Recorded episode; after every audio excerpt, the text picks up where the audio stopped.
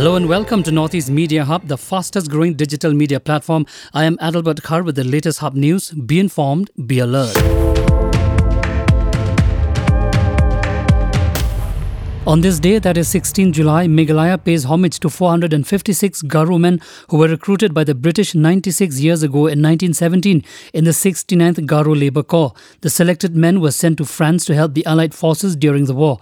Of the 500 men who were recruited, only a few recruits returned safely after serving the Allied forces fighting the war at the front lines way back in 1919. This year marks the 103rd year anniversary of this special event. 16th July is when the men returned to Garo Hills after their service to the Allied forces. An inspection was conducted on Saturday regarding the makeshift audience stands that collapsed during a football match of the Shillong Premier League at Polo Ground on July 14. The inspection was led by the president of the Shillong Sports Association, Eugene Sin Lingdo, along with District Management Officer P. Lingwa, District Sports Officer O.R. Mautho, Deputy Superintendent of Police W. Suting, and other heads. The authorities have asked for a clarification into the incident and have stipulated that such incidents should not occur in the near future. They also added that the spectators should not be allowed to gather in huge numbers here on out, as such will lead to a sorry state of affairs.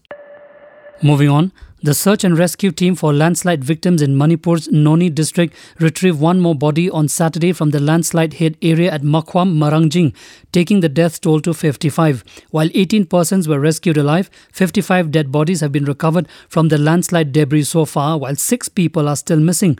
The body, which was recovered from the debris of the landslide on Saturday, has been identified as a civilian engaged in railway construction work under Venkata Sai Construction, a railway agency deployed at the site said Noni DC Haulianlal Guite.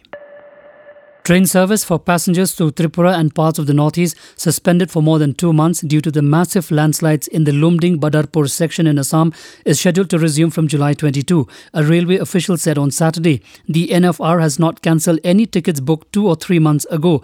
The ticket holders can take the journey as usual and people are allowed to book tickets from today. Olympic medalist and Indian shuttler PV Sindhu advanced to the finals in women's singles category at the ongoing Singapore Open 2022 after defeating Japan's Seina Kawakami in the semi-finals in Singapore on Saturday.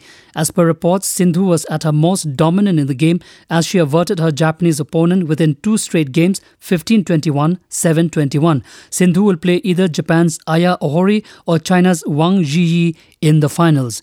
Thank you for listening to Hub Podcast. For latest news and updates, follow us on www.hubnetwork.in. Download Hub News app in your mobile from Google Play Store and Apple App Store. For promotion and publicity, write to us at info at hubnetwork.in. Thank you. Kublai Shibon, Mithela.